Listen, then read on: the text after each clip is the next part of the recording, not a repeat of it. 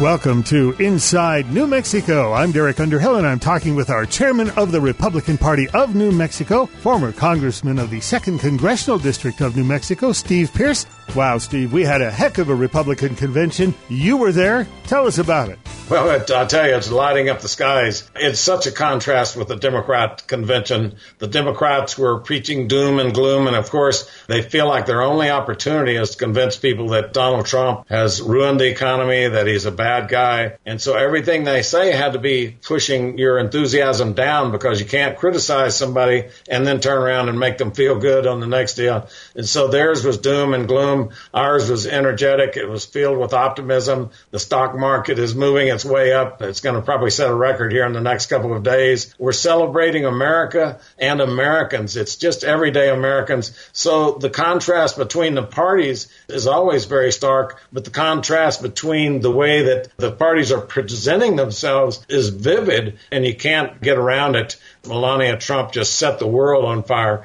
I was listening to C-SPAN and, and the calls afterward coming in, Democrats, Republicans, and independents alike saying that she was stunning, that she was classy, that she was elegant, and that she cared, that she identified, they appreciated that she talked about the COVID from a mother's point of view. And so I just think that that was stunning. One of my favorites was the lobster fisherman saying, Hey, we couldn't sell our lobsters to Europe because they put tariffs on there and Trump reversed the tariffs. It's that kind of common everyday thing where people can identify with a specific job and a specific worker that is being penalized. The dairy farmer lady that followed him was great. We had two New Mexicans. We had the policeman that adopted that baby from the mom who was struggling with addiction. She was homeless and she just was in tears over the fate of her baby. He promised to adopt the baby and he has. He's become a national sensation. He was on there. He's from Albuquerque. Then the vice president of the Navajo Nation, Myron Lizer, again, a strong endorsement for the president. Very seldom do you see Native Americans come out and endorse Republicans. He was very specific. So we saw a lot of great things there. The first night you had Herschel Walker, you had Tim Scott. You just are seeing voices have never been present in the Republican Party. And I think that's our great credit because we've broadened our appeal to every voter in the country. That's something that Republicans have not typically done in the past.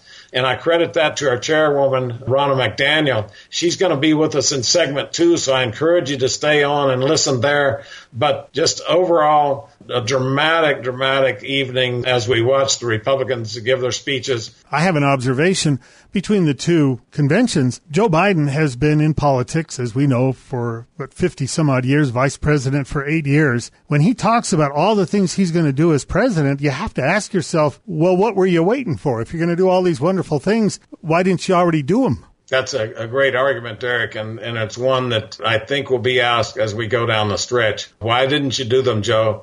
Also, when the president did his major reform for prison reform, it was Joe Biden who put the law into place that the president is having to reverse. Joe Biden at one point was talking about the number of blacks that they could put into prison with this bill. So there's a different viewpoint coming out of this convention on exactly who is standing for all Americans and who is pandering to all Americans. What were your thoughts of the final night of the Republican convention? Well, it was absolutely stunning, Derek. President Trump, of course, was the highlight of the night. He declared that we had launched the largest national mobilization since World War II to fight the coronavirus, and that's exactly right. But he also said that we spent the last four years reversing the damage Joe Biden inflicted over the last 47 years. That was a line that was very memorable. And then he laid out his agenda for the second term, expanding charter schools, providing school choice to every family in America, cutting taxes, creating jobs, protecting Medicare, Social Security, and other programs, ensuring that there are strong borders, and ensuring there's equal justice for all citizens, every race, religion,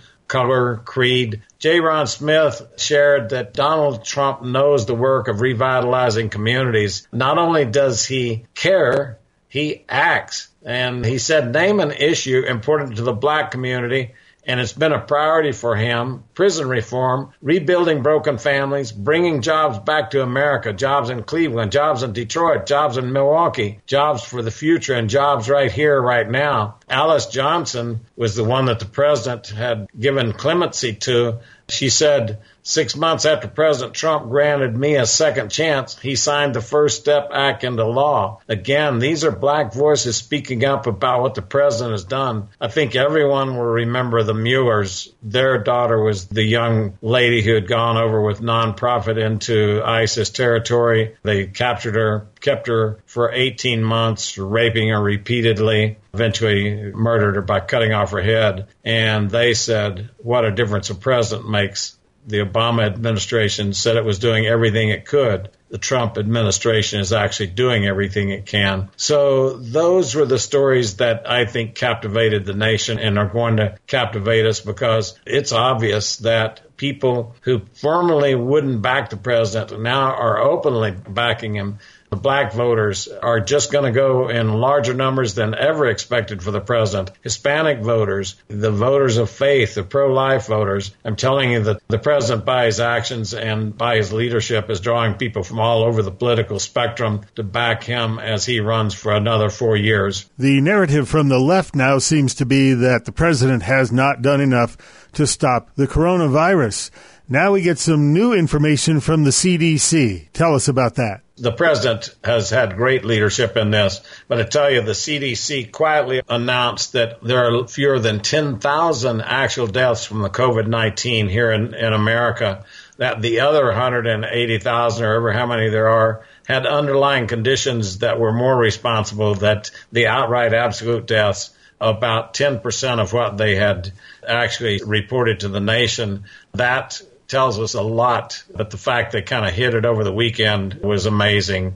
Something amazing also that the president has done that you see very few presidents able to do is get the Middle East to work together. I see where President Trump brokered a deal with United Arab Emirates and Israel, and they actually had a plane leave from Israel and land in the UAE last week.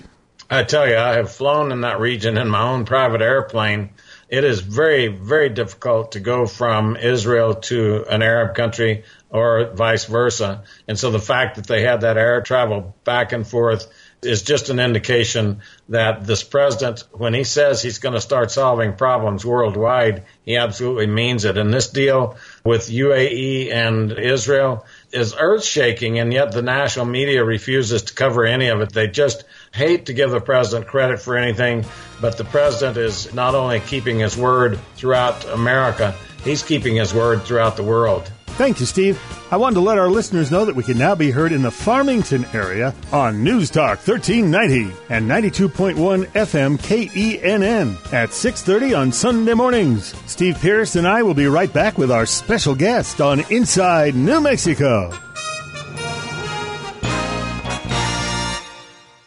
On behalf of the New Mexico Department of Health, take COVID 19 precautions. Wash your hands frequently for 20 seconds. Don't touch your face. Use a tissue or your elbow to catch your sneeze or cough. Avoid large gatherings and close contact with sick people, especially if you are elderly or high risk. If you have a cough, fever, or shortness of breath, stay home from work or school. Do not go to the ER or doctor's office without first calling the coronavirus hotline. And avoid all unnecessary out of state travel. Help prevent the spread of COVID 19.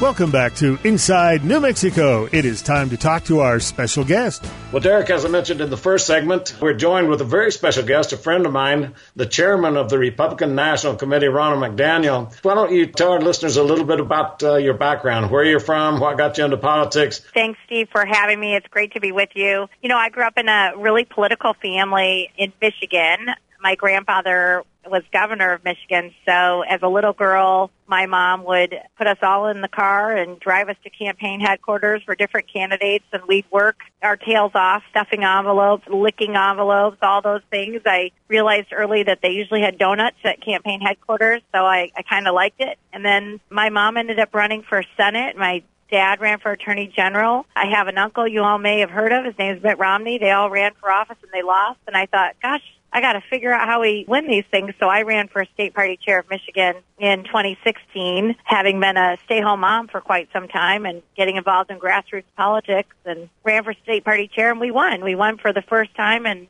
over 30 years for almost 30 years for Donald Trump and got a crazy call after that where the president said, Hey, how about you come run the national party? So that's a long story short, but I, I love working with the president and being the RNC chair. And I think being a grassroots chair helps because I've actually knocked the doors and done all these things and been on the district committees and been a state committee woman and so appreciative of all your grassroots activists and your hard work, Steve, in New Mexico. Well, thank you for that. But uh, now I'm telling our listeners right now that you heard Ronna kind of gloss over the fact that she just sort of went from the state chairman to the chairman of the national party. That had to be just a little bit dramatic. Tell us a little bit about the inside baseball on that. Yeah, I ran for state party chair, and Steve, you'll really relate to this. I was from a state that most people had flown over. They didn't think Michigan was competitive. And I was determined to put us in a place where we could win, not with a lot of federal resources. Most people didn't believe it was a winnable state, but we did have a candidate who believed that, Donald Trump. And he often tells the story about how I pester him to keep coming to Michigan, and he did. And we won. And then I received a call. I had a, actually a meeting with the president where he asked me to run the party. And you know, to be honest, my first response was probably not because I had young kids and my husband and I are from Michigan and my husband turned to me and he said, we got to do this.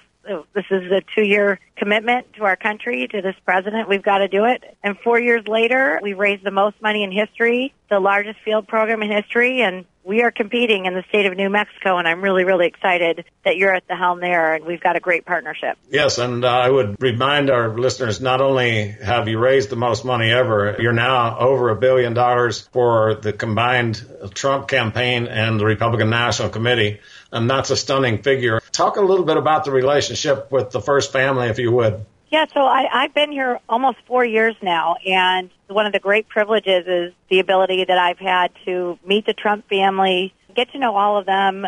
You know, I gave a speech the other night that the president chose me because I was the best person for the job, not because I'm a woman, but th- it goes beyond that. I'm in meetings with him often where a lot of voices will be clamoring and the president always will turn and, and seek my advice. And this is a president who values women. I'm only the second woman in history to run the RNC and just a little inside information. I get to see him in a different way. I've called him before where I've had a staff member or a friend that had a difficult time and asked him to call and he's always so eager to pick up the phone and call somebody who's in need or who's suffering. He writes down the phone number himself and, and does it right then. He's just an incredibly kind-hearted man. And I see that over and over again as I meet people who he's known for years and years. And then also as I see him interact with people day to day in this role as president. It's really been a joy for me to get to know him. Let's shift over to the convention as it's going on. And I will tell you, the first night was stunning. I didn't think you could top it on the second night, but the second night, it was overwhelming. One of the things that I've been very passionate about as a chair is, you know, oftentimes in our party, we talk about stats. GDP and unemployment rates and, and we use numbers to give our story. And I think it's important that we tell stories through real people, individuals, and that's how we connect with the American people. So early on as we were meeting and mapping out this convention, we knew that we wanted this to be the convention of the American people and their story. And the production team that we've hired and Lara Trump has been hugely involved in this. Tony Sayegh uh, is another individual. It's been a whole team effort to identify the folks we wanted to have speak, talk to them, help them write their speech, and then I gave a live speech the first night where many of these speakers are speaking from and just the setup and the way it's been done really does make it something that's easier than you'd think. It's scary because I was live. Most of these have been taped, but I think having these individuals and, and coaching them and letting them prepare so they could tell their story and be effective and authentic, I really credit the team that's been running this. I wish I could say I had all this talent myself, but I don't. We just hired the right people to execute. Tell me a little bit about the candidates that we're seeing nationwide. Kimberly Klacik just came out of nowhere. Did the RNC find her? Did she come and volunteer? Tell me a little bit about the backstory on that. Well, the Kim Klacik story actually is of her own doing, and And I say this to candidates all the time when they come to me and say, why isn't the RNC helping? And I'm like, well, you got to meet us halfway. There's a part of it that you've got to make happen for yourself you know, the party will help too, but you've got to be invested. And she did this ad that was so phenomenal, talking about Baltimore, talking about failed Democrat leadership and, and what it's meant for her city. And she's just sick and tired of it. And, you know, I lived in Baltimore, so it really resonated with me. And then this whole Twitter campaign, I think I had a tweet mob against me for about two days. Ronna, put her in the convention. They didn't realize we were already talking to her. I talked to the president. He said, we got to get her in. And we called her and we got that done very, very quickly. But her message resonates. And I think we're seeing this across the country. Uh, you know, we just saw this in Kenosha where we had this terrible tragedy, this incident that certainly needs to be investigated. Then the aftermath of that night, all these businesses were looted and burned to the ground because the mayor, the local official said, we're going to pull the police back. And so these are Democrat mayors and, and governors who are saying we're not going to protect our community and the livelihood of our folks and we're going to allow chaos to run rampant through our streets and it's a huge problem. And I think Kim Klacik put the nail on the head. Why are these Democrat run cities allowing crime and all this these terrible things to happen. And you know what? Maybe it's a time for a change in leadership and maybe it's time to think outside the box and vote Republican. And I think you've seen in our convention, we really are reaching out to Hispanic voters, to black voters, to Native American voters. We want everybody to feel welcome and at home in the Republican Party. And that's what our convention's about. We are a party for everyone and our policies lift everyone. That was Steve Pearce talking with Ronna McDaniel, the chair of the Republican National Committee. We'll have more from that interview in next week's edition of Inside New Mexico. Steve Pearce and I will return in just a moment.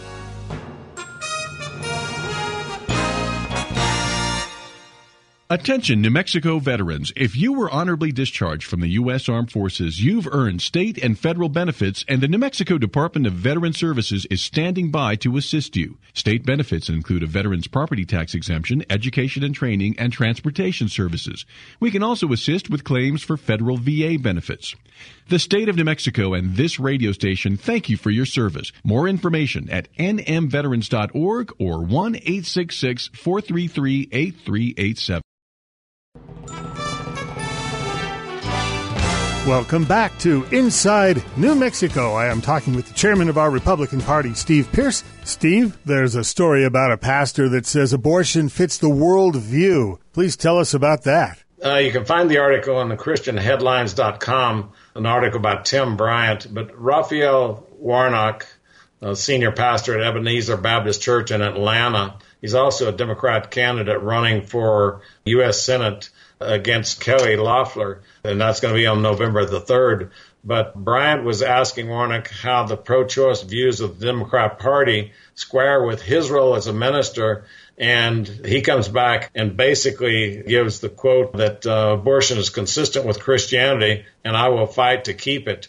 That's a stunning quote. Tony Dungy, again from NFL fame, he was a coach of one of the, the world champion uh, NFL teams, and he comes back and really takes that on and said, "When you say minister, does that mean they represent a church? I'd like to know what book the candidate uses as their foundation for truth and their grounding principles. It couldn't be the Bible." And so again, this pastor is pointing out kind of the radical nature that the Democrat Party has become so that even Democrat pastors have to toe the line on all of their issues. You think it's unimaginable that the Democrats will not condemn the violence that's going on across the country. All of us agree that we should be fighting to hold people accountable in the police department when shootings occur like Kenosha or George Floyd or any of the others. But the idea that you won't condemn the violence, the destruction, the looting, those things, people are just becoming alarmed at who the Democrats are. And this idea that the Bible supports abortion is equally as flawed as many of the other positions that you're finding. It's hypocritical because they're so worried about the children being mistreated at the border, which of course we don't want children mistreated anywhere, but they're worried about that, but not about unborn children. So it, it doesn't make sense to me. Yeah, and, and now that you're talking about children, there's a child in New Mexico that is making the rounds on YouTube. Uh, he cut a video for class, and he's talking about what it means to not be in school. And I want our listeners to hear that just in case they didn't see the report on the TV in Albuquerque But uh, if you would play that clip for us, Derek, and then we'll talk about it coming out. I don't know. It's hard to not see my friends, and we might not even see each other at all. So, a part of every kid in the world. I mean, if you don't have school, you don't have anything else. And you don't have anything else. Basically, don't have your life. It's like eating chocolate without the chocolate, or having marshmallows without a campfire, or having a body without arms. It's just really hard to really get used to not being at school, but can, I, I hope we get to go back, and I the main thing I miss about school is my friends. As you heard there, students are saying that school is a part of life. And that idea that APS has canceled school for the rest of the semester is just unthinkable. Again, they're putting people in Albuquerque into daycare. It's okay for kids to gather together in daycare, but not gather together for schools. I think the unions are beginning to run the entire school system. I think they're telling the schools they're not going to go back to teach, that they're going to do it from home forever, or at least for the rest of this year. And so at some point, people are going to become frustrated enough. They start walking away. That's the reason school choice has become such a big issue in the nation, but also here in New Mexico. Parents are saying, okay, if the public schools are not going to work, I'm going to put my kids somewhere that they can get an education. And, you know, the Santa Fe New Mexican even uh, carried an article just this week about legislators, Democrat and Republican, beginning to push back against the idea that distance learning is going to be okay. A lot of the rural legislators saying, wait, we don't have high speed internet. Our families don't have good computer equipment. It's not up to date. And so you're going to disadvantage the poor. You're going to disadvantage the rural kids. And so it's interesting that finally Democrat elected officials are beginning to speak up against the policies of this governor. And the state continues to die underneath her leadership. Ortega's a restaurant that's been in Albuquerque for 30 years just a quiet little couple, Mr. and Mrs. Ortega. They're going to shut their operation down September 12th, say they just can't make it. And so this governor continues to hurt small businesses, and there's kind of an arrogance about her as she's doing it. In her last press conference, the governor announced that restaurants were allowed to open indoor dining at 25% and houses of worship were allowed to open at 40%. So I don't quite understand the science to that. Do you? Well, no, I mean, science would say that uh, that if you gather together in any spot, then you have the same vulnerability. The idea that we're going to open up at 25% for restaurants, that's not enough. You can't make money. You can't pay your help. You can't pay the utilities on 25% occupancy. I had an opportunity to visit in person with Kristi Noem, the governor of South Dakota. I refer to her often because she's making decisions the same way I would have. She simply warned the people in South Dakota what the risks were to the COVID 19, who was most vulnerable, who was least vulnerable. Then she didn't shut anything down, and she verified that when I was talking to her. You contrast that with what has happened and all the destruction to the family owned businesses here in New Mexico. Those are Democrat business owners, not just Republican business owners. And so watching what's gone on here and comparing it to South Dakota, the two states are very similar. You just say that we're doing damage to entire generations of people here. You know, one of the saddest things that we've seen, Derek, is the attacks on the police by the left, and the Democrats refuse to speak up about that. In Portland, they are now close to 90 days in a row that they have tried to burn down federal buildings, assaulting police. This last week, they had 250 people come out, bring a guillotine, wheel it out in front of a police bureau, and the implications are obvious. They're trying to draw the similarities between this and the French Revolution. You remember the French Revolution had intended to go the same direction that the American Revolution had but instead it went to the mass mobs and began to cut people's heads off, began to have retaliation. The French didn't end up with a better government. Our process, where we were one nation under God, where we had two parties, we had a party in the majority, but the party in the minority was treated fairly. They always had voice. And so the contrast between the French Revolution and the American Revolution is very stark indeed. But to have these guillotines rolled out in front of our police headquarters is just something that that you can't put into words.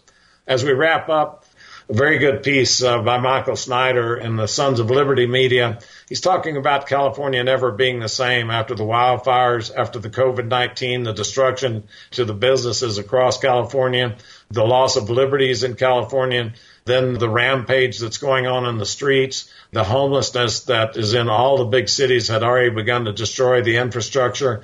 And his comment is that millions of people are leaving California, that California will never be the same.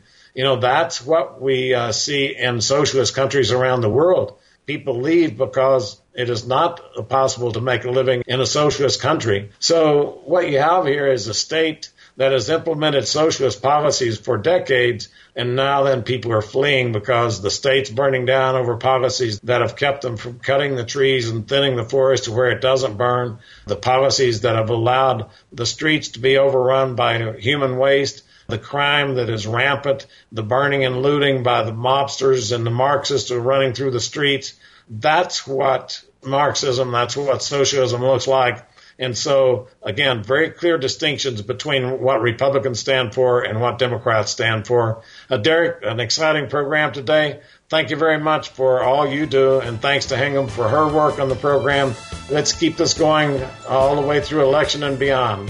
I look forward to it, Steve. If you're listening to us and would like to get more involved in the Republican Party of New Mexico, there's a website, www.gopnm.org. The party has a Facebook page and a Twitter account. The handle is at New Mexico GOP. They're also looking for volunteers to help them with their mission to win New Mexico for President Trump and to turn the roundhouse red. Call the party headquarters at 505 298 3662. That's 505 298 3662. For Steve Pearce, I'm Derek Underhill. We look forward to meeting with you again next week right here on Inside New Mexico.